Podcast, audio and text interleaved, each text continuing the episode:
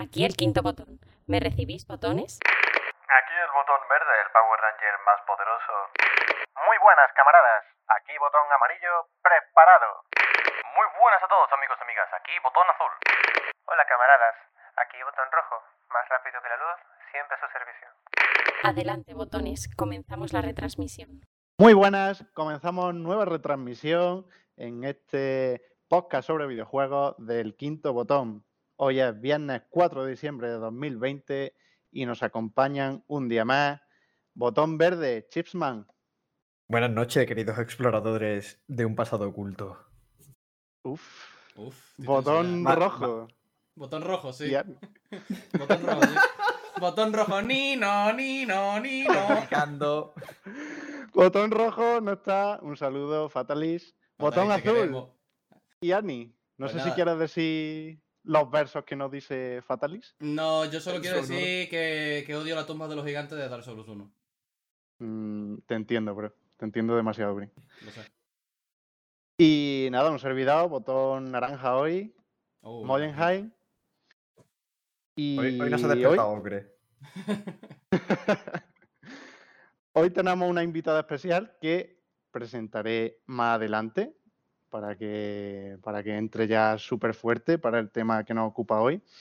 Y antes vamos a hablar de las noticias.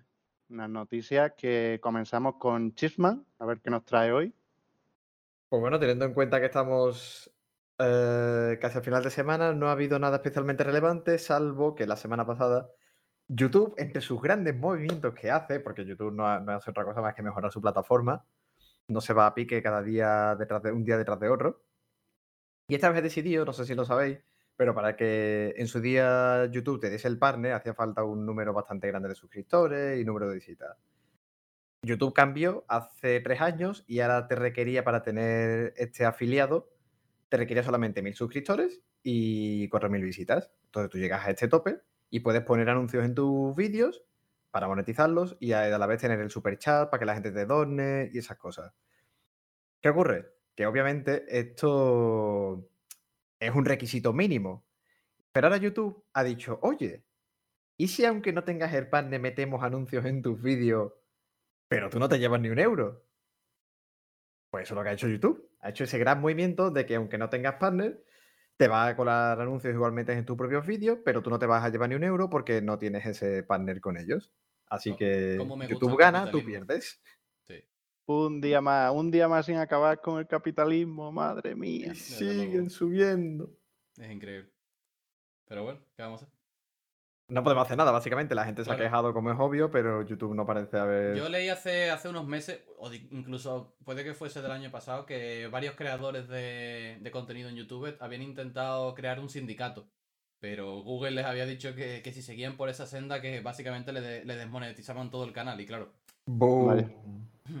el, el patrón sabe lo que tiene que hacer. ¡Patrón!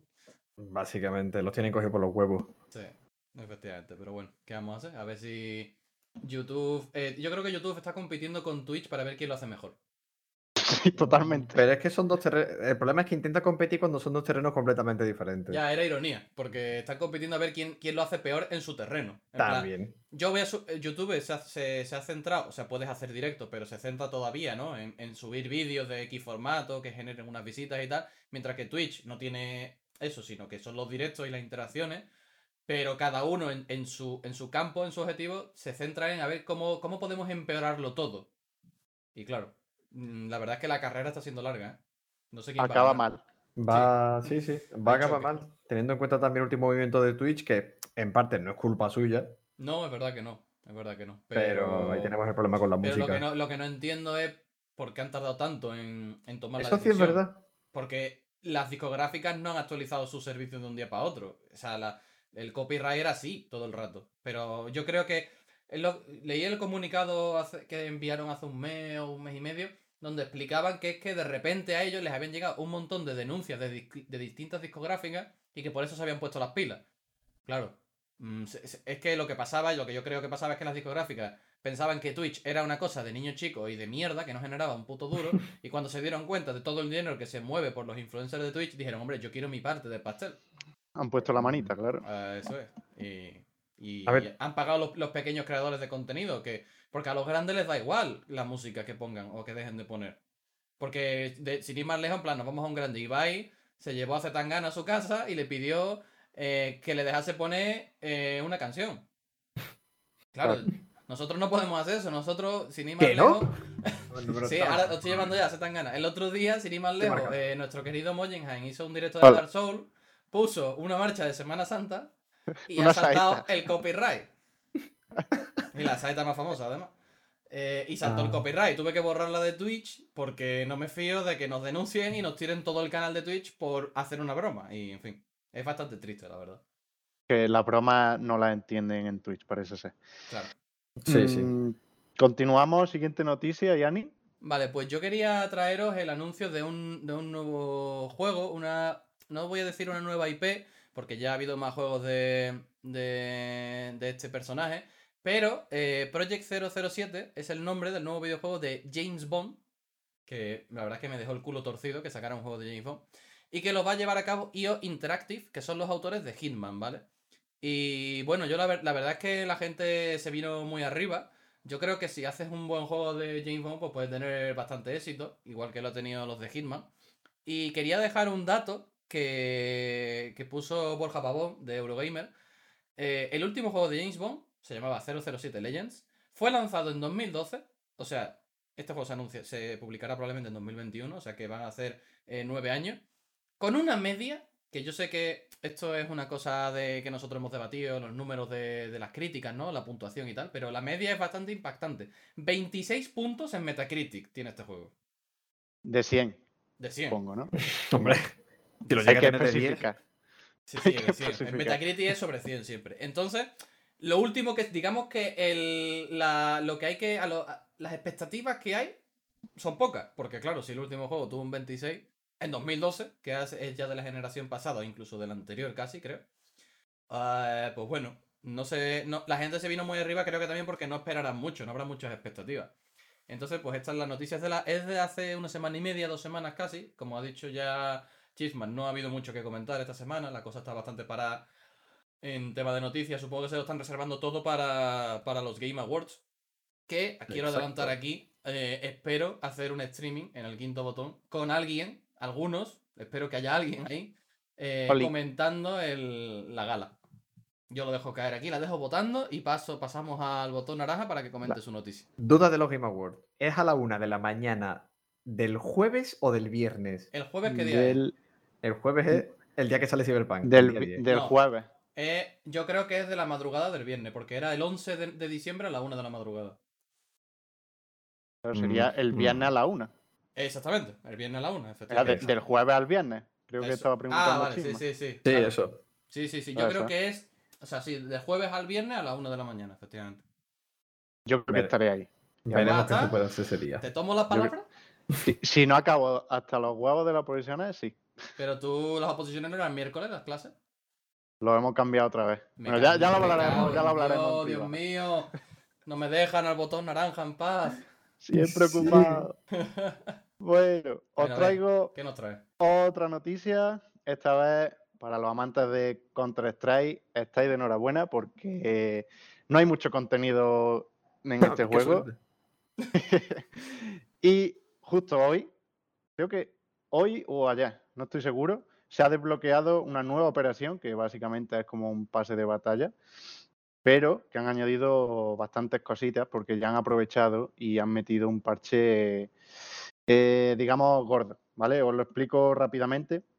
Eh, la operación se llama Broken Fang, cuesta 12,75. Ahora hablaré un poquito si sale rentable o no.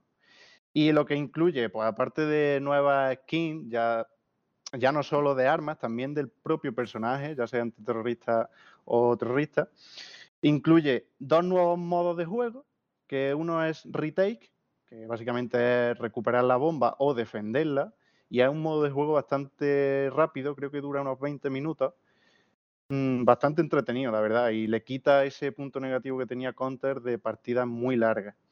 Y luego el otro modo de juego es una especie de Face It, ¿vale? En el que va a poder banear los mapas antes de jugarlos. Eh, básicamente es competitivo, pero baneando mapas. Y luego también han, añadido cuatro mapas nuevos. algunos ya creo que clásicos. mm, Ancient mm, lo hemos estado buscando, eh, ya estaba en el 1.6, así que vaya a poder disfrutarlo de nuevo. Sobre la operación, ¿es rentable sí o no? Bueno, pues yo recomiendo que si jugáis a Counter asiduamente, mm, más o menos pues tres días a la semana, si, es así, yo lo recomiendo porque la verdad, eh, con las skins que vayáis consiguiendo a lo largo de la operación, vais a recuperar dinero porque mm, mismamente os cuento una experiencia que me contó Delgado. Em, a las ¿Qué dos horas de... ese, ese es del compañero del Team V. ¡Ojo! La promoción, la promoción.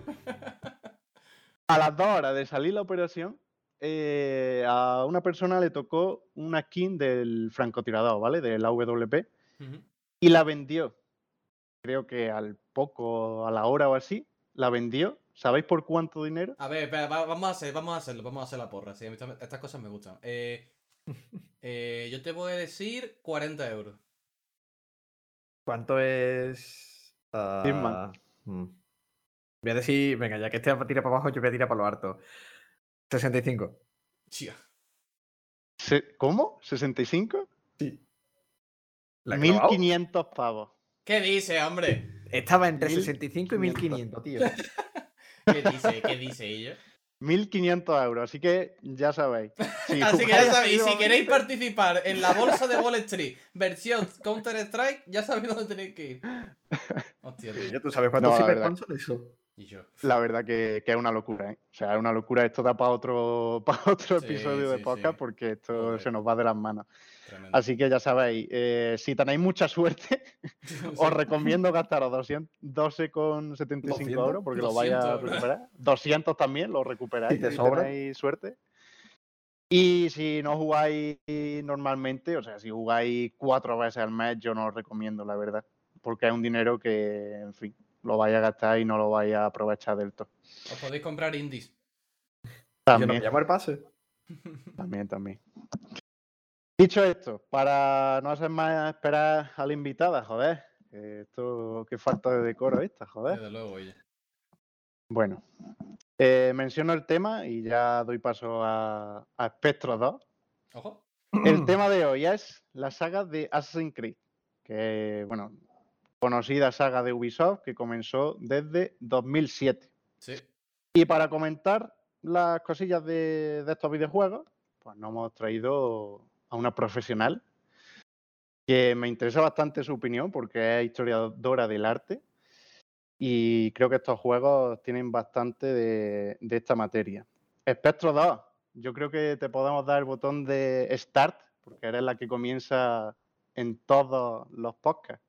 Justo Muy iba a decir que no, me que no habías nombrado mi, mi trabajo más importante, que es ser la voz del quinto botón. Es verdad. Hombre, ¿cómo no te lo voy a reconocer eso? Por Dios. Muy modificada. Pero sí, soy la voz del quinto botón. Y mi otro gran logro es hacer que el botón azul juegue a juegos de miedo que en verdad no quiere jugar, pero los juega Oh, por mí. sí. En que da mucho caso, mi- mis bendiciones. Sí, sí, porque solemos jugar a juegos que nos recomiendas tú. ¿Eh? Igual- Qué bonito. Igual que nos recomendó Visage, nos recomendó The Beast Inside para equilibrar. Claro. Hombre, no, to- no todo tiene que ser una, una estrella. Claro. Pero gra- gracias por la bienvenida, botón naranja. Hombre, gracias a ti por estar por aquí. Es bonito cómo nos retroalimentamos los unos a los otros, nos aconsejamos los juegos. La verdad que se agradece. ¿eh? Sí, yo a Chiefman le agradecería que, que hiciera un filtrito un poquito mejor de los juegos de miedo, ¿no? Pero vamos, que le quiero mucho también. ¿eh? ¿Pero va a probar la amnesia o no? El, el último que han sacado, sí. Vale, primero te lo dejo pasar. No, hombre.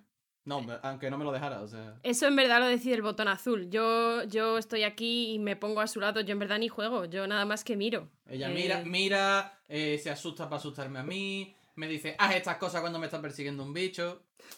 Son todo. Oye, y- pero ver el y- directo en y- directo. Y descifra códigos rusos en directo. Eso es verdad. Eso sí es verdad. Descifré un código ¿Verdad? ruso sin ayuda y sin nada, lo Sí, descifré no, ahí mira, en estaba directo. Yo, estaba yo buscando en la guía y dice, no, mira, prueba esto. Y era eso. O sea, soy historiadora del arte, soy voz metálica y soy descifradora de códigos rusos. Claro. ¿Cómo era? ¿Es la, ¿Cómo era la de Halo? ¿Cómo se llamaba la Cortana. el? Eso, Cortana. Corta. Cortana, cortana. ¿Eres Sí. Cortana en el canal? Pero Pero esta es física, bro. Ah. Qué bonito, qué bonito. algún- no sé por qué, pero como nunca he jugado a Halo, pero en algún momento he asumido, porque creo que parece que hay una relación amorosa entre... Mm, no la hay, ¿no. eh, ¿No? Me me acaban de las expectativas. No, no. No. Eh, si, en- si bueno. entras en Archive of Our Own y buscas fanfic, a lo mejor, pero si no, no. Ah, Ah, bueno, los fanfics seguro.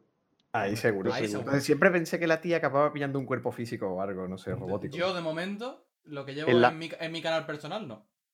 En la mente de algunas personas, seguramente sí. Efectivamente. Eh, El- el volvemos al tema, que se nos va, que se nos va la perola. Sí, sí, sí. Yo personalmente no puedo dirigir aquí un debate porque no he jugado a los juegos, solo lo he probado lo típico de que vas a casa de un amigo y lo pruebas un rato. Así que le doy la palabra a Yanni, que yo creo que nos ha preparado un par de preguntillas. Yo tengo al- también algunas preguntas para hacer a vosotros que sí habéis jugado. Así que, Vale. eh, por favor, Pues yo la primera, la primera pregunta que, que quería hacer, la verdad es que las tengo en la mente, así que a lo mejor cambiar un poco. Yo quería preguntar, me interesaba mucho lo que, a los que no habéis jugado, que son botón rojo y botón naranja, me interesaba. Botón rojo no está aquí, por desgracia, muerto. pero bueno. Eh, saludo. entonces, quería, quería preguntar al botón naranja, que, o sea, la pregunta más básica, ¿no? ¿Por qué no has jugado a Assassin's Creed? Pues te voy a dar tres razones, ¿vale? Em, la primera, me recuerda o me recordaba en su momento al Prince of Persia, pero venido a menos. Porque yo probé el juego y el sistema de combate no me llamaba. Y tenía en común con el Prince of Persia, pues la dinámica de los. los- bueno, el la- parkour, ¿no? co- claro, el parkour, que no me salía la plataforma, el plataformeo, El en- en- En, plataformeo. ciudad, digamos. Efectivamente. Pero mm, perdía el tema de la arena del tiempo, que es propio del Prince of Persia, ¿vale? Esa sería una razón. La siguiente es, eh, tengo un amigo, tengo un amigo que ama la saga de Assassin's Creed y ¿sabéis cuando os recomiendan muchísimo algo Sí, y se te pasan las ganas de sí, jugar? Pues 100%. precisamente eso. Yo de aquí voy a pedir perdón a, a, a mi amigo, a este amigo, a Paco. Paco, lo siento mucho, yo sé que ama este juego, algún día lo jugaré. Mm, actualmente me- mm, tengo ganas de jugarlo, la verdad, Totalmente, me la suda, soy Manolo. Pero me la suda. pero de momento no puedo porque ahí hay unas cosillas que tengo que hacer. Y también pido perdón a, a Fatally. Yo sé que le insisto mucho para que lea One Piece y siendo consciente de ello, pues no quiero ser una persona pesada, así que eh, no te lo voy a recomendar más. Puedes Pero- respirar. Tu ataque ha tenido un daño colateral directamente en Iani. Pero yo me estoy viendo el anime. No, con- además con, con, con Spectro 2 aquí presente. Bueno, Claro, anime, claro. manga.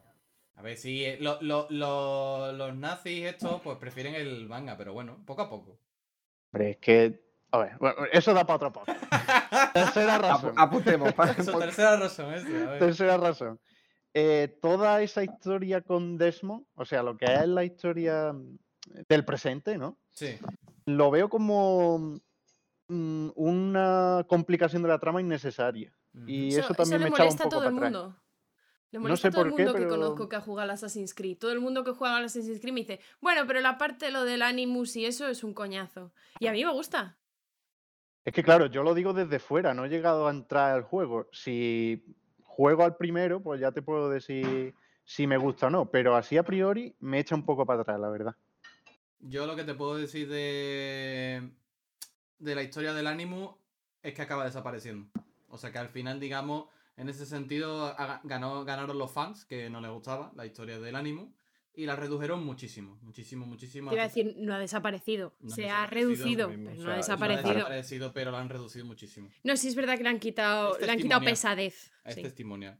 Y es verdad que al ritmo del juego se le agradece. Lo que pasa es que después ese ritmo del juego se ve entorpecido por otras cosas de Ubisoft, como concepto. Pero Vale. eso es lo que te puedo decir de esa razón. Y de, y de lo jugar.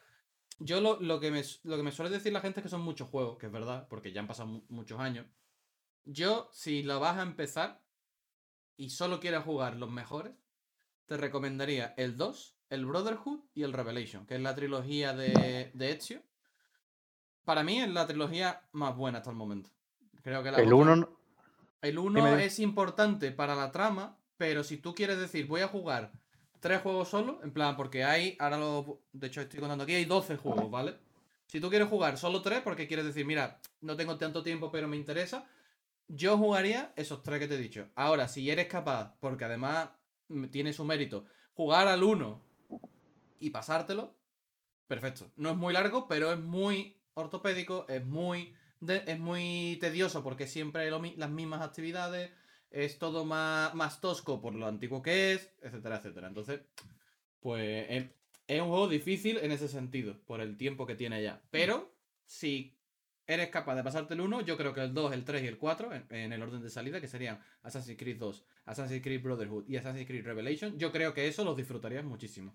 Porque son, son juegos de, de acción, tienen muy buena historia, no tienen tanta pesadez en las secundarias como en los de ahora, que ya hablaremos de eso.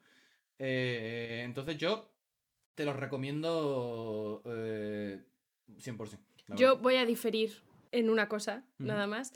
Yo dime. quitaría el Revelations, que está muy bien, pero para poder meter el Origins. Porque el Origins me, me Mm. devolvió toda la fe que había perdido en Assassin's Creed, me la devolvió el Origins. pero... Y eh, pues, es que no se me va a olvidar que todavía vivías tú en la rinconada y, y fui a tu casa y no nos levantamos de jugar al, al Origins, no sé, en, en seis horas. O sea, sí fue un vicio Ya, pero que, era que no es podía esperar le- a que se terminara. Yo le he recomendado la trilogía, eh, le he recomendado tres, no porque sea una trilogía en plan de tres juegos, sino porque son realmente una trilogía, conforman una trilogía porque son el mismo protagonista. En plan de historia, de trama. O sea, si te tengo que recomendar tres juegos sueltos, te recomendaría el, el 2, el Origins y el, y el, y el Odyssey. Porque no, no, los no. otros... El 2, el Brotherhood y el, y el Origins. Porque a mí el Brotherhood me encanta. Bueno, que yo lo llamo en español porque cuan- La era en aquella claro. época en la que los juegos salían en la tele eh, anunciados y salían con el nombre traducido en español. ¿Sabes? Es verdad. No me acuerdo. Es verdad que no, esas cosas nos pasan, es verdad. Sí, es que yo me acuerdo perfectamente de. O sea, yo había jugado a Assassin's Creed 2 y recuerdo perfectamente la escena de, de Ezio cayendo en la, pla- en, la, en la playa, en la plaza delante de César Sí. Borgia. Mm, Y, recuerdo la voz que anunciaba todos los videojuegos en España que decía Assassin's Creed La Hermandad. Y yo era como, tengo que jugar a esto. Es Sí, verdad, es verdad. Pero está muy, está- estaban muy guay esos anuncios, la verdad. Vale, yo Somos quiero unos preguntar- nostálgicos, ¿eh? Sí, hombre, a ver, ya tenemos una edad, tío. Es una mierda, ¿eh? Pero claro, ya que habéis recomendado, tú has recomendado la trilogía y ella recomienda el Origin, o sea, cuando vamos ya a, las, a la saga esta de ahora que hay, de Origin, Odyssey y Valhalla, digamos, Sí. como ahí ya es un cambio de Assassin's Creed, obviamente recomendaría el Origins, ya que el Odyssey no me lo paso todavía, y, y de entre los más sólidos incluso te recomendaría el último, que es el Syndicate, que es el que aún mantiene un poco las raíces del Assassin y no, no he tenido problemas con él en su momento. Mm, A Sí, el Syndicate está bien. Es- o sea, Digamos por mantener un poco por ok. si quieres probar las raíces de Assassin antes del cambio. Sí, Vale. porque bueno, eso tenemos que decirlo, vale. Eh, eso sí- es verdad, antes de seguir con, digamos, las preguntas o el debate, queremos, hay que remarcar que Assassin's Creed se basaba, como bien dice su nombre, eh, Credo de los Asesinos, se basaba en asesinos contra templarios y la jugabilidad, que es a lo que yo voy aquí, la jugabilidad se basaba en el, en el sigilo o asesinato. El- ellos no, no priorizan el combate como experiencia, sino el asesinato, te escondes, se crea el caos, tú te, tú te vas de la zona, vuelves a por el objetivo o vas a otro sitio, etc. Entonces, en un principio, no, no puedo decir que sea un Metal Gear Solid, porque la jugabilidad es completamente distinta en ese sentido, pero digamos que la intención es esa, ¿no? La de atacas como una avispa, ¿no? Apareces, atacas, desapareces. Y eso cambia muchísimo en, en Origins, porque hicieron un reinicio completo, un lavado de cara, porque venían de dos juegos fatales, como Unity y Syndicate,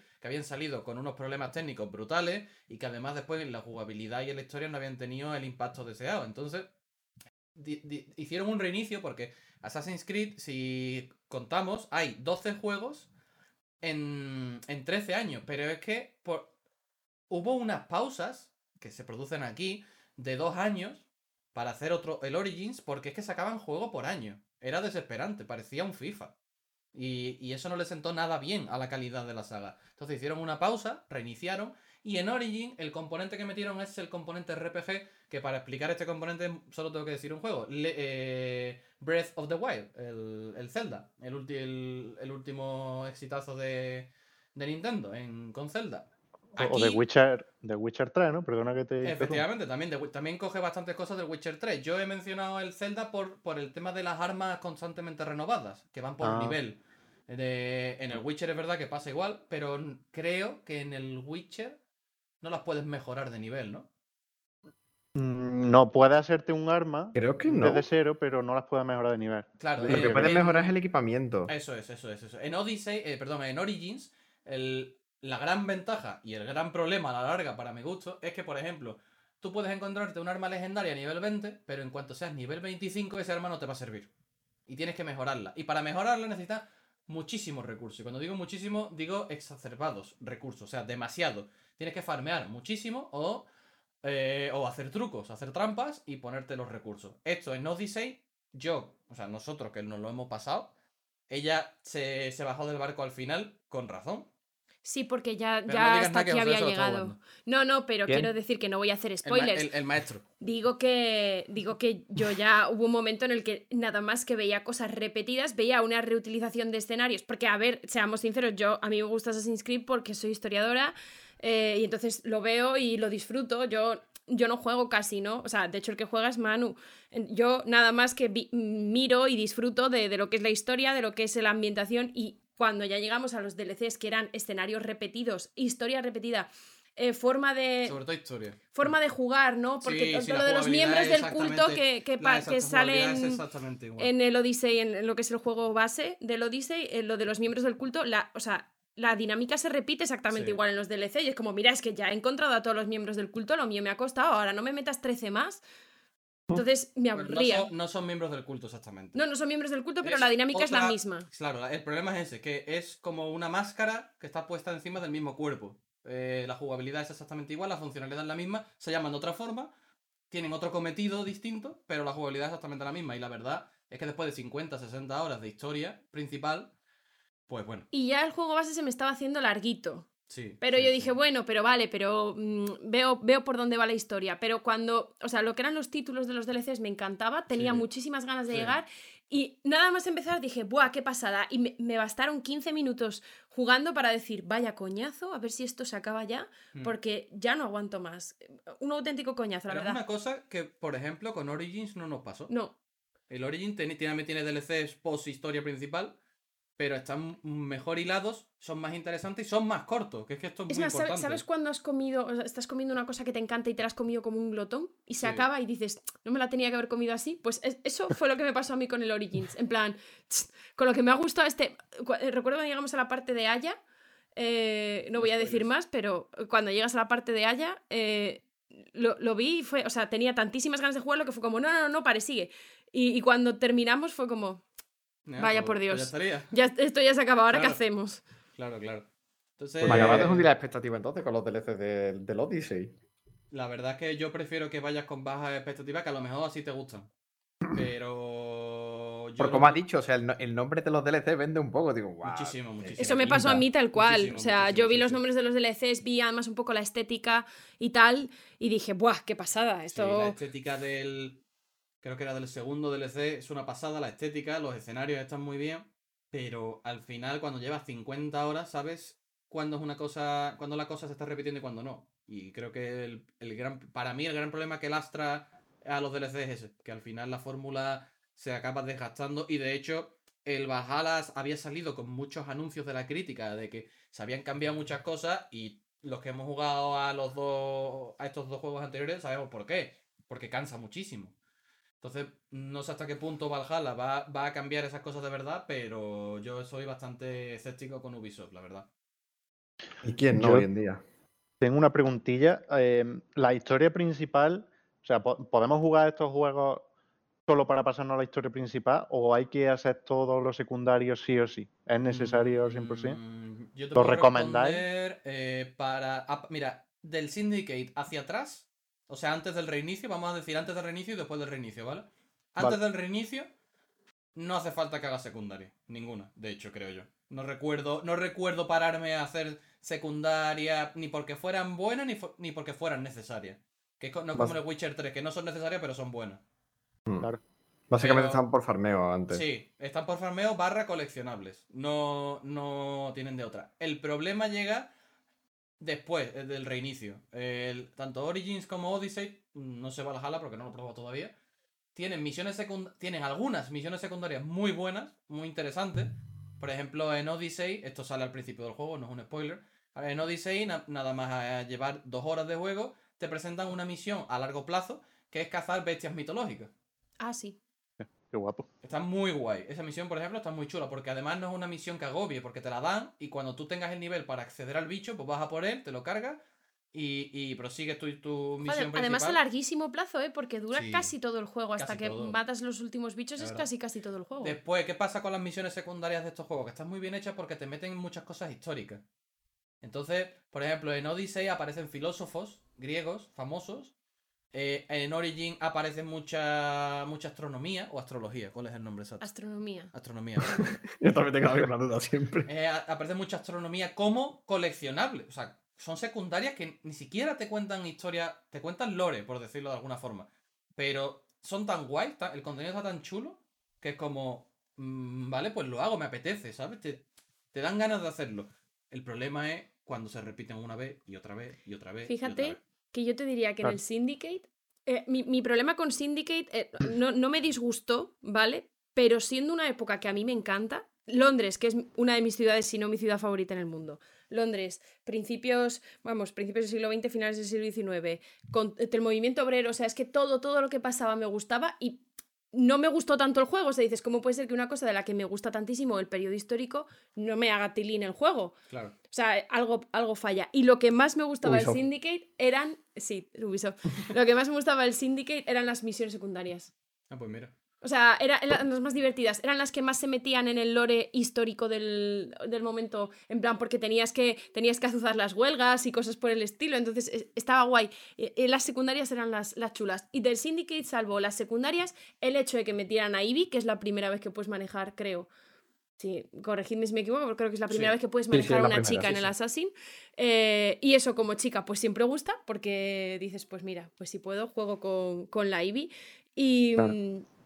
¿Y qué era lo otro? Eh, ah, bueno, la, la estética. Y te falta una, que yo no he jugado, pero sé que es, que sale Carlos Marx. No era eso, pero es súper guay. Bueno, la, la- la tercera era precisamente las, las misiones secundarias que eran súper entretenidas. O sea, en general es un juego entretenido, pero yo decía, eh, tendría que generarme mucho más. Y sin embargo, el Origins, eh, a mí me gusta Egipto, pero no es tampoco mi periodo favorito. Y de hecho, eh, Bueno, cuando me con enteré... Egipto tienes una relación personal importante. Bueno, pero no va por ahí. Pero yo cuando me enteré de, de que era época eh, romana, mm, vamos, romana, sí, ya, ya de, de casi dominación romana, vamos, de Cleopatra y todo esto, dije, uff, pero esa época es de decadencia de Egipto. O sea, eh, no, tendrían que ser, tendría que ser como, yo que sé, la dinastía de Ramsés o alguna de estas.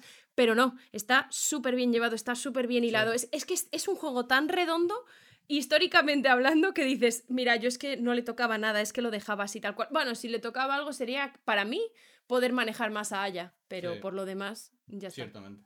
Claro, es que con el Origin hicieron exactamente lo mismo que con el Syndicate. No es que maneje. No, espérate. El Syndicate sí cambiabas entre personajes todo el rato que tú Sí, quisieras, puedes ¿no? cambiar. Lo que, lo que pasaba es que, el, y creo que es lo que le pasa al Odyssey, es que, entre comillas, no importa el protagonista.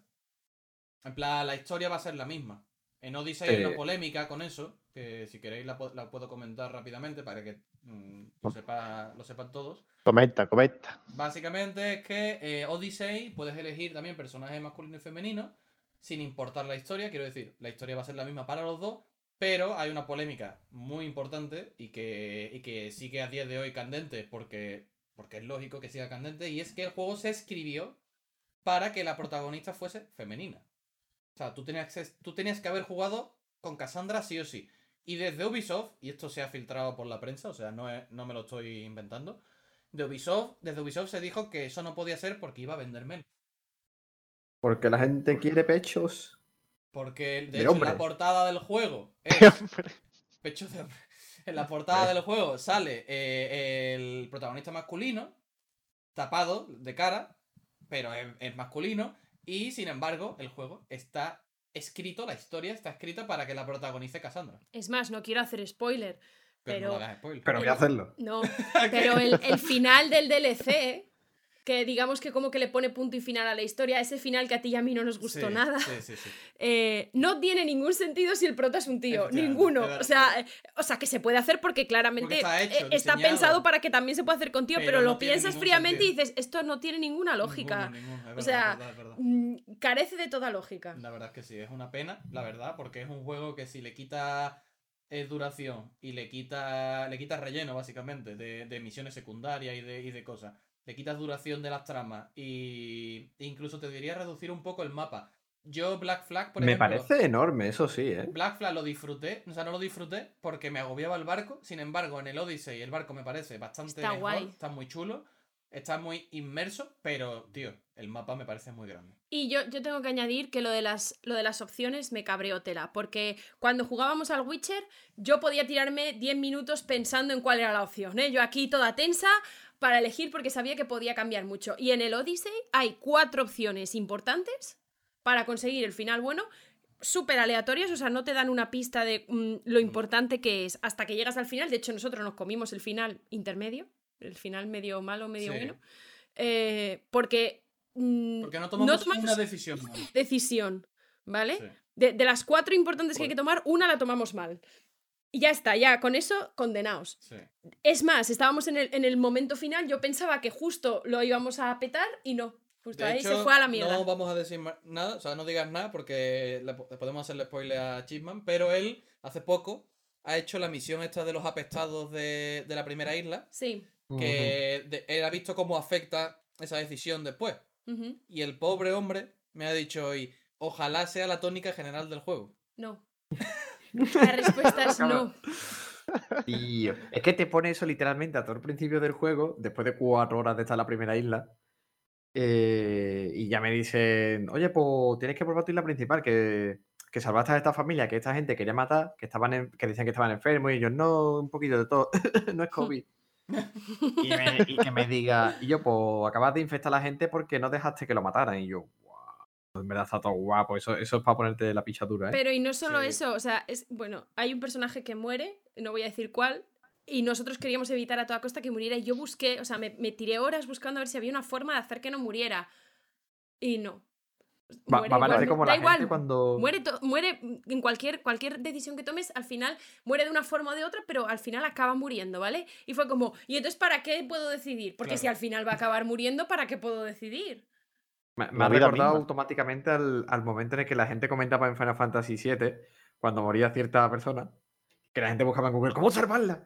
Que no se muera. Total, total. Eso, eso mismo Pero es yo. verdad, pero es verdad que en Final Fantasy no tienes ese poder de decisión. Quiero decir, tú Ya. estás, tú estás viviendo la historia, la decisión es la decisión. O sea, porque como no hay decisión, la decisión es del creador y punto. Aquí es que constantemente, porque quieren imitar al Witcher 3, constantemente te dan opciones, pero no se ven reflejadas jugando. Bueno, en los romances, porque puedes elegirlos, pero. ¿Puedo pillar sida?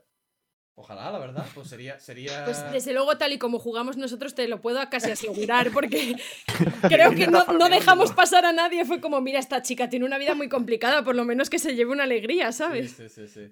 Pues me quedo con el concepto de. Ahí está, ahí está. Me quedo con el concepto de ese chisman, farmear el SIDA. Yo quería, antes de, de ir cerrando, que creo que llevamos ya nuestro tiempo límite. Unos 38, sí. Pero, pero ¿y las Sí. otras preguntas dónde se han quedado? No, pues a eso quería. Quería preguntar a los historiadores, eh, al que no ha jugado y a la que sí ha jugado, que qué os parece como producto histórico. No como reflejo solo de la, de la realidad histórica, sino como ayuda, ¿no? O introducción a, a la historia. Entonces voy a dar paso primero a, a Moyano, que no sé si, que quiere, si quiere decir algo. Yo sí quiero decir algo, pero casi que prefiero que hable primero Ari. O sea, Ari. Espectro 2. y, y ya. Vale, mm, vale, vale. de acuerdo. Porque yo lo quiero enfocar también un poco a, a la didáctica, ¿vale? Eso es, por eso, por eso te preguntaba, por eso me interesaba. Claro, yo al profe no le puedo decir aquí sí o no directamente, ¿no? Pero. No, tú, tú di tu visión como eh, historiadora. a ver, como historiador del arte. Bueno, ta- Y fugona. También te voy a decir, como, como niña que todavía no sabía si iba a ser historiadora o historiadora del arte o, o filóloga. eh, O veterinaria. clásica. No, a mí me iba todo más o menos por el mismo sitio, pero quiero decir, cuando, cuando salió el 1 yo ni, ni idea, ¿vale? Yo el 1 lo jugué después. Pero el 2 sí recuerdo cuando salió y que me dijeron, tú lo tienes que jugar con lo que a ti te gustan estas cosas. ¿Sabes? Y eran mis compañeros los que jugaban, o sea, mis compañeros de clase y eran los que me decían, sí, mira, que es de lo que te va a ti. Entonces, algo ya, ya iban pillando, ¿no? O sea, ya algo iban entendiendo de que iba, que iba de la historia. Y, y a mí, eh, personalmente, me hacía sentirme súper súper realizada porque era como eh, de estos temas, yo siempre estoy leyendo, siempre estoy hablando, estoy buscando pelis, la gente no le interesan y ahora de repente todo el mundo habla de los Borgia. O sea, a mí que siempre me ha, encanta- me ha encantado la familia Borgia, me he leído todo lo que ha habido y por haber de los Borgia y, y de repente todo el mundo decía, ah, sí, César Borgia, hombre. Y todo el mundo sabía quién era César Borgia, ¿no? Entonces, aunque sea solo por eso, ya me merecía la pena, aunque sea solo por, por, por eh, acercarse a ese tema.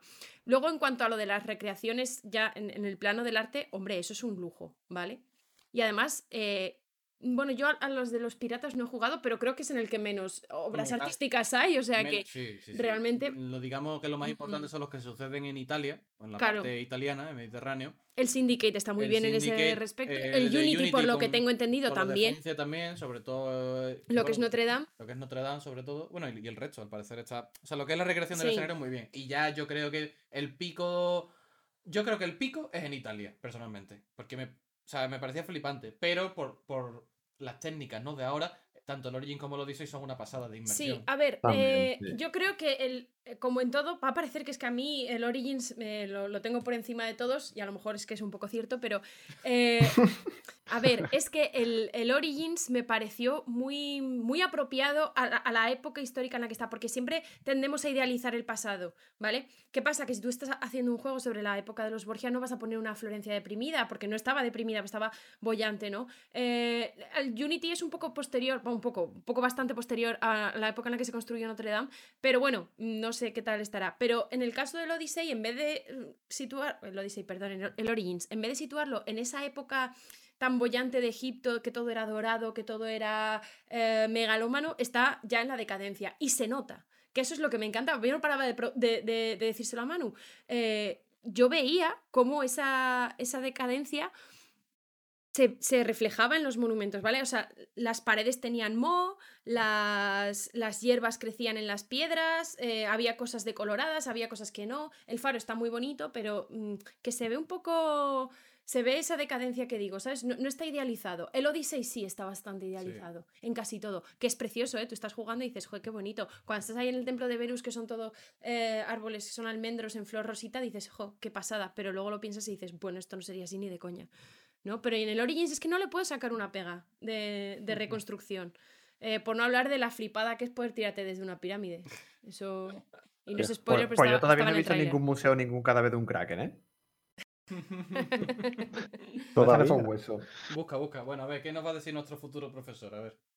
Pues yo quería saber la, opini- la opinión sobre la parte de historia del arte, porque he estado leyendo algunos artículos sobre metodologías para dar historia del arte a, a chavales de instituto.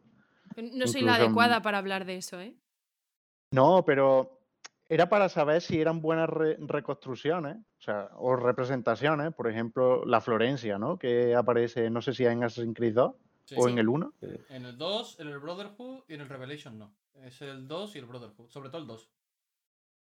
Pues en, en las metodologías que he visto, lo utilizan para explicarlo, porque realmente tú coges el personaje y te puedes subir a la catedral como tú quieras, ¿no? Claro, ahí está la clave. Eh, Mm. Por eso me gustan a mí tanto los, los Assassin's Creed. Porque, y luego a veces eh, tienen, tienen cosas como que tú te puedes subir eso a la pirámide, ¿vale? En el Origins, por ejemplo, te puedes subir a lo alto de, de la Gran Pirámide, que es súper megalómano también, ¿no? Dices, mira, aquí estoy justo en, en- en la punta de la pirámide. Pero te, te puedes subir las atalayas, por ejemplo, te puedes subir en medio de un faro campestre que hay ahí en medio. Que simplemente es una torre vigía. y es como trabajando. Y es como para ver el mundo que no es tan megalómano, sino simplemente las casas de la gente. ¿sabes? Y eso también tiene muchísimo valor porque en, en historia del arte siempre tendemos a dar evidentemente lo importante, lo grande, lo palaciego, eh, lo monárquico, pero mm, también habría que, aunque sea, hacer un poquitito de hincapié en cómo vivía la gente, ¿sabes? Y eso también en, el, en el- la hermandad, por ejemplo, se ve súper bien también, porque como tienes que pasar por encima de las casas y todo esto, también se puede ver súper bien. Y en el Syndicate, eh, toda la roña del humillo de Londres, de las fábricas, también viene muy bien para explicar el, el periodo histórico, o sea, para que se hagan una idea. Claro que ya no toca solo lo que es la arquitectura o la pintura o lo que se vea en el juego, sino también el contexto, la sociedad también se, se transmite bastante bien. Así que yo creo que para acercarlo y para materi- materializar toda esa teoría que es los libros, es un recurso didáctico estupendo, porque es que lo acerca bastante bien a la- al contexto. Porque uno de los problemas que tenemos siempre en la educación es, en historia en concreto, es eh, la empatía. O sea, ¿cómo le explicas tú a una persona que ha vivido desde chiquito con móviles y demás eh, otro contexto diferente a ese donde el mundo era totalmente diferente? Pues la mejor forma es que coja un personaje y entre dentro de él Claro. y se ponga en la piel de alguien así en esa sociedad. Hombre, quitando también pues, toda la parte de que es un asesino y demás. No, no, eso es importante. Hay que explicarle que es un, es un juego, que es una obra de ficción, es como un libro, como si te lees un libro histórico de esa época. Pues Claro, un libro claro. histórico mm, pues tendrá cosas reales, como eso, el contexto, la situación, no sé qué, y entre otras cosas que sean necesarias para la trama, que es lo que pasa con Assassin's Creed. Yo creo, en general, eh, representa muy bien épocas, pero siempre se toma licencias para la trama y ya está. Mira, hablando de las secundarias antes y, y haciendo un poco de hincapié en lo que es la vida así histórica, para que, como dice Moyano, para que se, se centren en, en la vida diaria de un personaje histórico y para que no parezca que solo me gusta el Origins, en el Odyssey hay eh, una misión que es de medicinas, de plantas Sí. medicinales, que está súper bien, porque es como, bueno, vas a ver a un médico y el médico puede hacer lo justo, ¿no? O sea, y está al lado de un santuario donde la gente va a pedir que se le sane y el médico está un poco mosqueado porque es como la gente viene hasta aquí para pedir que se le sane, pero luego a la hora de la verdad vienen aquí a que lo haga yo y ya llegan tarde, ¿sabes? Porque primero han ido a pedírselo a los dioses y luego ya vienen a verme a mí. Entonces, eh, eh, es una situación que se podía dado perfectamente en Grecia, ¿vale? La misión es ir a buscarle hierbas al pobre hombre para que por lo menos pueda hacer los, los remedios que se sabe. Son cosas que no te plantearías de normal. Ni siquiera yo, que soy historiadora, me plantearía en plan, pues es verdad, porque la gente iba a los santuarios. Me- Primero ve al médico y luego ya si ves que no tiene solución, pues yo qué sé, prueba a rezar, pero... Entonces, A ver si tienes suerte, ¿no? Sí, entonces e- esas cosas están están súper bien en, en los Assassin, creo que se pueden entender bastante bien. Bueno, pues para gusta ir mucho. cerrando, antes de que nuestro querido coordinador real del podcast, porque hoy le he quitado el puesto un poco, pero, Oli. pero él es Yo- el que se encarga de abrir y cerrar. Antes de cerrar, que- quiero Yo quiero paso- decir, bueno, yo quiero decir un par de cosas nada más, Vale, que solo de esto. Eh, en Origin y Odyssey sacaron como guías virtuales, sí, ¿vale? es verdad. Que esos recursos también se pueden utilizar bastante para clase y son bastante buenos.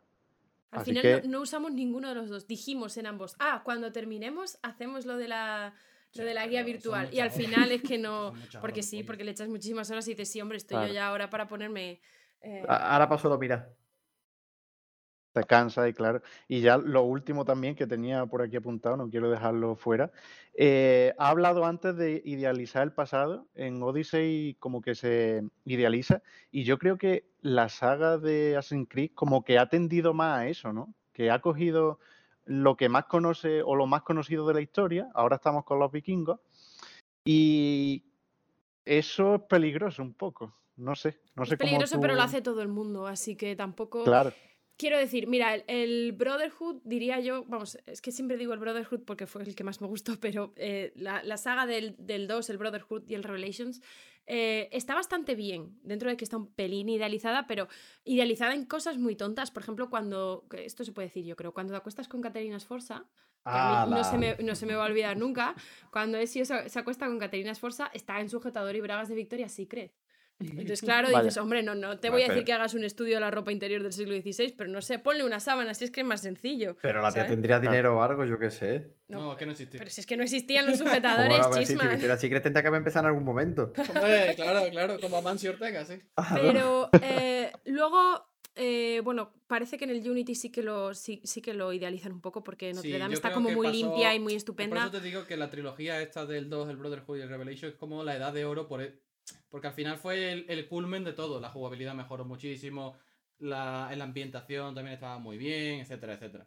Pero en el caso del Valhalla, que evidentemente no hemos jugado, pero. Y, y no, me estaba mordiendo la lengua, porque claro, no quiero venir yo aquí a ser labor de que no le gustan los vikingos, porque a todo el mundo le gustan los vikingos, pero a mí no. Entonces no quería ser labor de que mete su opinión en medio del, del podcast, pero. eh, Claramente, y yo solo con ver el cartel ya sé que están idealizados, ¿vale? Es más, con ver los vídeos que he visto y todo, sé que están idealizados, pero no va a ser culpa del Assassin's Creed.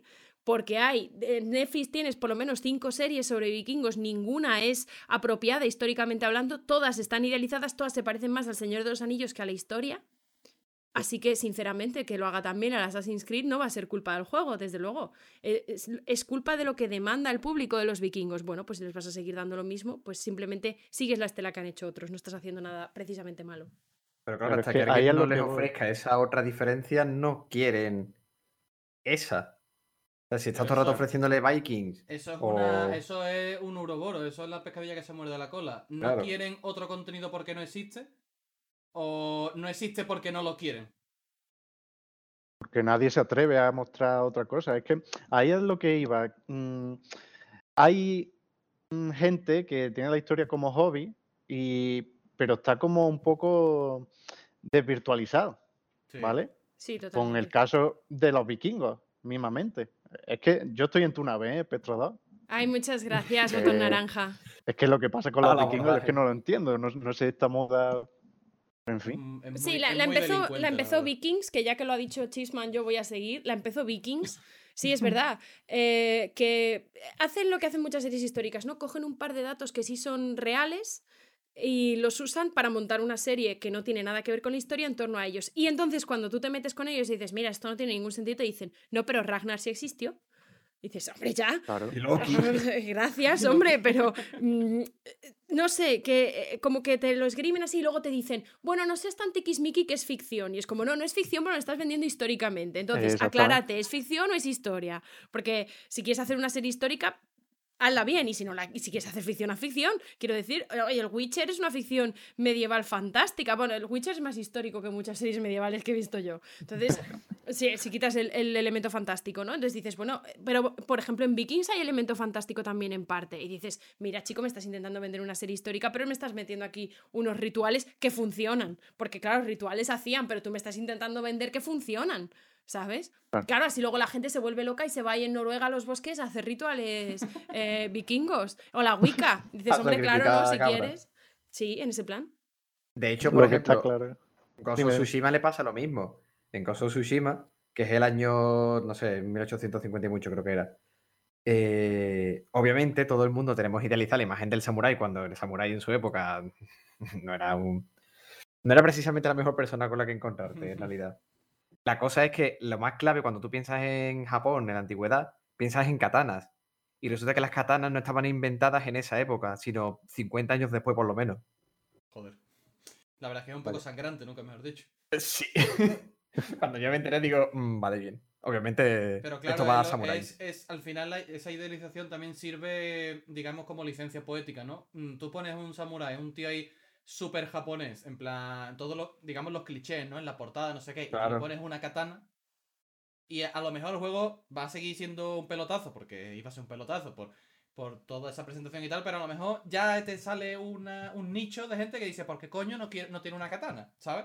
Eso me recuerda que hay una peli de Assassin's Creed, no sé si lo sabéis, No, pero hay, no. una peli. Eh, no no, no, no. recordarla. Va- va- primero, tenemos que terminar. Y segundo, esto es un podcast de videojuegos. Así que. No, lo decía, lo decía porque yo la peli no he sido capaz de verla porque me- me- eh, dos veces lo he intentado, dos veces me he quedado dormida, ¿vale? Pero recuerdo que en el tráiler de la película, que lo vi en el cine, eh, salía la Giralda, ¿vale? Porque es que era en España, era en la Inquisición. Y eh, salía la Giralda con el añadido de, de 1506, pero eh, era en 1492. Y ya según lo vi, ya me mosqué y lo pensé y dije, a ver, porque no pueden sacar Sevilla con la Giralda a la mitad como estaba en aquel entonces, porque nadie reconocería la Giralda así. O sea, solo los frikis y los frikis, o sea, los que somos muy frikis de la historia del arte o es nuestro campo, no somos los que más damos de comer a los videojuegos, es el público general, ¿no? Entonces sí, sí recuerdo enfadarme conmigo misma y decir, no seas tan tiquismiqui, hija, que son, por unos años no pasa nada. Es un videojuego. Sí, es un Claro. videojuego, venga, no pasa. Bueno, era una película en ese Es caso. ¿no? verdad, una película. Bueno, pero que digo, vale, no ser tan tiquismiqui. Luego, aparte, la película, por lo visto, es malísima. Vamos, yo no puedo dar fe de ello porque me quedé frita, pero mm, que dicen que es terrible. Así La que- vi, la vi, sí, sí. Ah, tú la has visto, qué bien. Pues mira, precisamente ya que, ya que ha- has podido disfrutar de tremenda joya, quería antes de terminar el, el podcast darle paso a- al botón verde y que diera una valoración global de, de la, de lo que es la marca, ¿no? Assassin's Creed, de los juegos que haya jugado, eh, porque yo personalmente no sé exactamente cuáles he jugado, doy por hecho que a casi todos. Eh, y, con, y, qué recomendarías tú a la gente de, Assassin's Creed? No ya solo una trilogía, sino ¿qué recomendarías de, de uh, a lo mejor un videojuego o por qué recomendarías Assassin's Creed? Si lo recomendarías, claro. A ver, recomendar Assassin's Creed lo voy a recomendar, porque quieras o no es un juego entretenido. Por cierto, antes de todo, empezar con una anécdota de Assassin's Creed, el primero de todos. Recuerdo que el primero, eh, cuando yo lo vi en el videoclub, dije, uy, este videojuego tan raro, digo, tiene pinta de que está guay. Y no sé por qué, había un rumor, o había escuchado un rumor, o no sé de dónde coño lo escuché, pero alguien dijo que para jugar ese videojuego, ¿sabes el típico juego de la Wii o el típico juego de la Play que te hace falta, yo qué sé, una pistola para conectarla Sí. o un, lo que sea? Pues yo había escuchado que hacía falta algo para jugar ese juego. Sí, la hoja oculta. ¡Ah, ¡Exacto! Vale, menos mal que no era el único Hostia. puto loco. Tío, es que yo escuché Oh, y digo, qué pero- miedo. Pero, ¿y esto? La, la gente, tío, en serio. En- Yo solo apuntar que Chisman acaba de echarse un- unas cuantas canas encima diciendo lo del videoclub, ¿eh? Chía, sí, Uh, tío. Ah, qué época. Oh, la en la que iba al videoclub elegía algo random. Anda que no. algo random. Pues- Seven Sins. Por ejemplo. Eh, pues recuerdo eso mismo, recuerdo que no toqué Assassin's Creed 1 en su momento por, por esa misma razón. Digo, bueno, no tengo lo que hace falta para jugar. Y, y me pasó exactamente lo mismo que hice con Mass Effect 3. Cogí un verano, o con Mass Effect 3, no, con Mass Effect, la saga. Cogí un verano y me lo jugué todo. Pues hice lo mismo con Assassin's Creed hasta el Assassin's. hasta el Black Flag, creo que fue el último que salió, o el 3. ¿Qué vino antes? El 4 es posterior al. El 4 que es el Black Flag es posterior Ah, al bueno. 3, que es Vale, el. vale. Es que el Black Flag no lo asimilo como 4, lo asimilo como Black Flag y punto. Vale, vale, vale. Pues jugué hasta el Black Flag, que me pareció súper bonito. O sea, dije, me cago en Dios, madre mía, con el Caribe. Pero lo dejé atrás cuando me dijeron barcos, barcos por todas partes. Y dije, oh Dios, cómo odio el barco y el control del barco y los combates Sí. en el barco. Pues entonces, la saga Assassin, como, como ha dicho Manu, la primera trilogía es la buena, es la única en la que, la verdad, aparte de Desmond, me mola. El hecho de que, digamos, tenga algo especial, algo oculto, a ver qué coño pasa, qué, qué- qué va a ser de este chaval. Está adquiriendo las habilidades de- del Animus. Vale, te la compro. El primer juego, como tú has dicho, es lo peor para jugar hoy en día.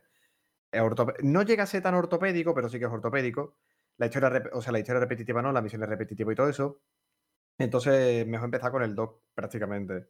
Eh, y su trilogía, pues, es la, es la mejor. Creo que en el Revelation ya se viene un poco abajo. Recuerdo con más cariño tanto el 2 como el La Hermandad. ¿Era el Sí, también. yo también. todo? Mm. Luego ya de ahí salte- saltaríamos al. Después de la hermandad. Vino. ¿Cuál vino? Después de la hermandad vino Revelations, después el 3, después el, 3, Black vale. Flag. Pues el, el 3 también lo recuerdo con cariño. De, de hecho, por alguna razón me molaba el tema de que el personaje pudiera ir plataformeando por los árboles. Dije, coño, qué cosa más guapa, ¿no? Esto de ir moverte entre las ramas está, Sí. está A mí me aburrió un poco el 3, me, me decepcionó, pero porque creo que era porque la época histórica no me interesaba. Entonces, como yo a mí me gustaban los Assassin's Creed por, por la historia, pues como esa época no me iba, pues no me hizo, no me Claro. hizo mucho, pero admito que es buen juego, o sea, lo ves Sí, y es sí, buen sí, juego. sí lo es. Exacto. En temas de, en temas de ambientación y todo eso, el 3 no fue el más llamativo. Si me hubiera pasado el 4, probablemente hubiera dicho que el 4 es el más bonito de todos ellos. Pero lo dejé en ese. Y ya después de Black Flag, quien vino fue Sí. Syndicate. No, Unity. Sí, Unity primero, eso es. Unity, Unity lo intenté jugar. Se me bugueó, obviamente, como todo el puto mundo, así que lo mandé a la mierda. Obviamente. Y ya el último de esa, digamos, de esta primera temporada, por llamar de alguna manera la transición. El Syndicate sí que me moló. Me gustó también que hubiera ya un personaje femenino en la saga que iba tocando, la verdad. Y, y estuvo bastante guay el hecho de la, de la época histórica. Y luego ya también los personajes conocidos, famosos, Mm. eh, históricos. Entonces, de toda esta primera saga, como hemos dicho al principio, os recomendaría cualquiera de la primera trilogía. Y luego ya recomendaría el Syndicate porque, digamos, es el último más pulido en cuanto a lo jugable. Sí. El problema que tienen todos los Assassin, Ubisoft tiene un problema con sus juegos y es que aparte de que todo sea un copia y pega, porque Assassin lo puedes confundir fácilmente con eh, su saga de Ghost Recon o con la saga de The Division, que dices, joder, es el mismo juego pero con tiros. Y el problema que tiene es que quieren rellenar el mapa urgentemente, quiere- quieren que no estés quieto, que tengas Sí. demasiadas cosas, cosas que Quieren hacer. Y estimular eso... todo el rato a que te muevas cuando a mí lo que me estimula es ver el mapa, no Exacto. coger cosas del mapa. Teniendo en cuenta que es un juego histórico y que estás paseando por, Claro. por esa época, digamos, Claro, claro. Y sin embargo no vas mirando el mapa, sino vas mirando, a ver, mínimo, ¿para dónde está el siguiente punto de interrogante sí, que tengo que recoger? Entonces eso es algo que, que deberían de, de mirarse. Y luego ya con la transición el Origins, donde ya dijeron, oye, pues tenemos que cambiar. Entró bien, fastidió que dijeran que el Odyssey salía el año siguiente, entonces era como, mm, ¿no se supone que estabais ahí ya De asentando un nuevo terreno? Sí. En parte, os en parte les compro el hecho de que efectivamente Ubisoft no es solo un estudio. O sea, Ubisoft Montreal creo que eran los de la, los del Assassin. Asumo que había un equipo B ya trabajando en otro Assassin para que pudiera ver Assassin por todos lados. Entonces el Origin sí he de decir que creo que es... me moló por ahora. Creo que es mi favorito. Porque las misiones secundarias muchas me parecían muy guays. Sí. El combate RPG obviamente en ese, en ese momento era lo novedoso. Eh, de hecho, recuerdo un par de secundarias. Recuerdo una de las primeras, o no tan primeras, acerca de una cueva oculta, de que estaban haciendo sacrificios a no sé qué dios, y después, no sé, yo recuerdo que rebusqué mucho y dije, joder, esta misión me acuerdo, todavía me acuerdo, no exactamente, pero me, me, moló, me moló por cómo conectaba, como he dicho, como ha hecho la misión del Odyssey. De, oye, has dejado a esta gente enferma, que has dejado que pasen a sus anchas y han infectado a los demás y todo esto. Entonces, eh, en cuanto a conclusiones de Assassin, como digo, recomiendo tanto Origins como Syndicate, como si el que quiera darle a la primera trilogía, que es la que le da importancia a la persona real, digamos, porque Assassin, quieras o no, es una persona real manejando un personaje histórico, algo que deberían desvincularse ya completamente de eso y decir, oye, estamos haciendo juegos históricos y punto. Esa es otra, tanto en Origins como en Odyssey, la, la que se mete en el Animus es una chica, además Sí. es una arqueóloga, que eso me gusta un montón, porque, pues yo qué sé, en el Unity me parece que la, la innovación y en el Syndicate era que no sabías quién era, eh, quién se estaba metiendo en el Animus, o sea, la Claro, ahí importancia te era cero. como una atracción. Sí, eso. Y, pero el, el Ayla, que es la que se mete tanto en Origins como en Odyssey, me, me gustó, me gustó. Mm. Es- o sea, estaba bien. Luego en el Odyssey se complica la cosa, pero en el Origins, vuelvo a lo de siempre, es que me encantó cómo estaba planteado desde el principio. Aparte, Laila es, es egipcia, es una, Sí. es una arqueóloga egipcia, entonces tenía mucho sentido que conectara en el Origins. La cosa es que además esta tía, porque parece que aún así quieren seguir dándole importancia a la vida real, esta tía está cooperando con, con el que era el padre de Desmond. Sí, Sí, sí. sí, sale, sale. Ya, ya. Bueno, ya eso da para podcast también. eh, La, la, la trama alternativa de Assassin's Creed, porque en fin. Desmond bueno. es el protagonista de los primeros cuatro cinco Assassin. Sí. Cinco. Botón, Yo no creo. cinco, sí. Cinco. Lo que es la primera parte, ¿no? Sí. Exacto. la. El primer personaje, digamos, real. Mm. Entonces, Sí, o sea. Assassin está tomando, un- a ver, por mi parte, porque el rollo RPG me está molando, están tomando un buen camino. Como dijo hace poco, creo que ha sido Todd Howard, de hecho, eh, nuestro amigo de Fallout. Creo que ha dicho que los mundos deberían dejar de, ser tan grandes y ser más reactivos, que asumo que es el hecho, coño. Deja de, de darme tanto espacio por el que correr y darme cosas interesantes que ver. Sí, yo creo que había, había no sé quién lo dijo, que también eh, decía exactamente lo mismo, pero con otras palabras, que decía, los mundos tienen que dejar de ser horizontal y ser más verticales. En plan, no tiene que ser tan extensos de caminar, sino más de poder investigar dentro lo que hay. Y creo que ahí Cyberpunk ha aprendido la lección de Witcher, que también es bastante extenso. Eh, y ellos mismos han dicho que han reducido el mapa y la duración de la historia a petición de sus jugadores. Veremos a ver cómo, cómo sale la semana que viene eso. Y aparte de todo, y corregidme si me equivoco, en el Valhalla dicen, o yo entendí, que podías como fundar tu propio pueblo, en plan, como que Sí, sí, tenías tu ciudad ahí para gobernar. Me parece que el juego de los vikingos es el menos adecuado para ponerte a hacer política, pero bueno, sí, es que es Hmm. verdad. Pero bueno, quizá, quizá es entretenido, no lo sé, pero mm, lo podían haber probado con otro juego. Pero bueno, me parece un paso hacia adelante, aunque sea en el de los vikingos. Sí. Sí, a mí eso del, del Assassin's Creed 2, eso, eso fue lo que me moló. la- el tema de la villa y mejorarla. Sí. De, Sí, de sí. hecho, el barco del Odyssey me está gustando porque veo que tiene ese mismo tipo de mejores. Digo, Sí, uy, qué cosita. Madre mía, teníamos el barco como si fuera el Ferrari, chaval. Llevábamos el barco chetadísimo. Es verdad, es verdad. Eso, eso me ha gustado mucho del barco del Odyssey. Además, yo al principio estaba en modo historiador y le decía, no, no, estas velas no pegan, no, esto, ahora tienes que poner la de la diosa, no sé qué, ahora tienes que poner cuántos. Al final acabamos con la muerte, porque hay una que puedes poner a la parca en el mascarón, es la muerte flotando, literalmente, hija, a, a tomar viento el rigor histórico. Antes, antes de alargar esto un poquito más, es de decir que a ese barco le falta la mejor bandera del mundo, que es la de los muy buenas. ¡Oh! Diga ¡Qué bonito! El crossover ha sido completado de nuevo. Yo, en relación a lo que ha dicho eh, Spectro 2 de montar un castillo y eso, ojalá veamos un Assassin's Creed repoblaciones de Castilla. Sería, sea, estaría guapísimo. Mientras no la hagan los productores de la serie del Cid de Amazon, es verdad. Buah, así será. Pues nada, no sé si Ani quiere decir algo más. Nada, estoy muy contento con, con el podcast de hoy, con, con la participación de, de nuestra querida invitada Espectro 2 y con los chavales aquí al pie del cañón, nunca mejor dicho. Eh, y nada más, eh, a ver la semana que viene qué, qué tema, qué tema elegimos, porque hay varios en, en Barrena. Y nada, muchas gracias a, a todos. Y nada más, nos vemos. Bueno, gracias a vosotros por traerme.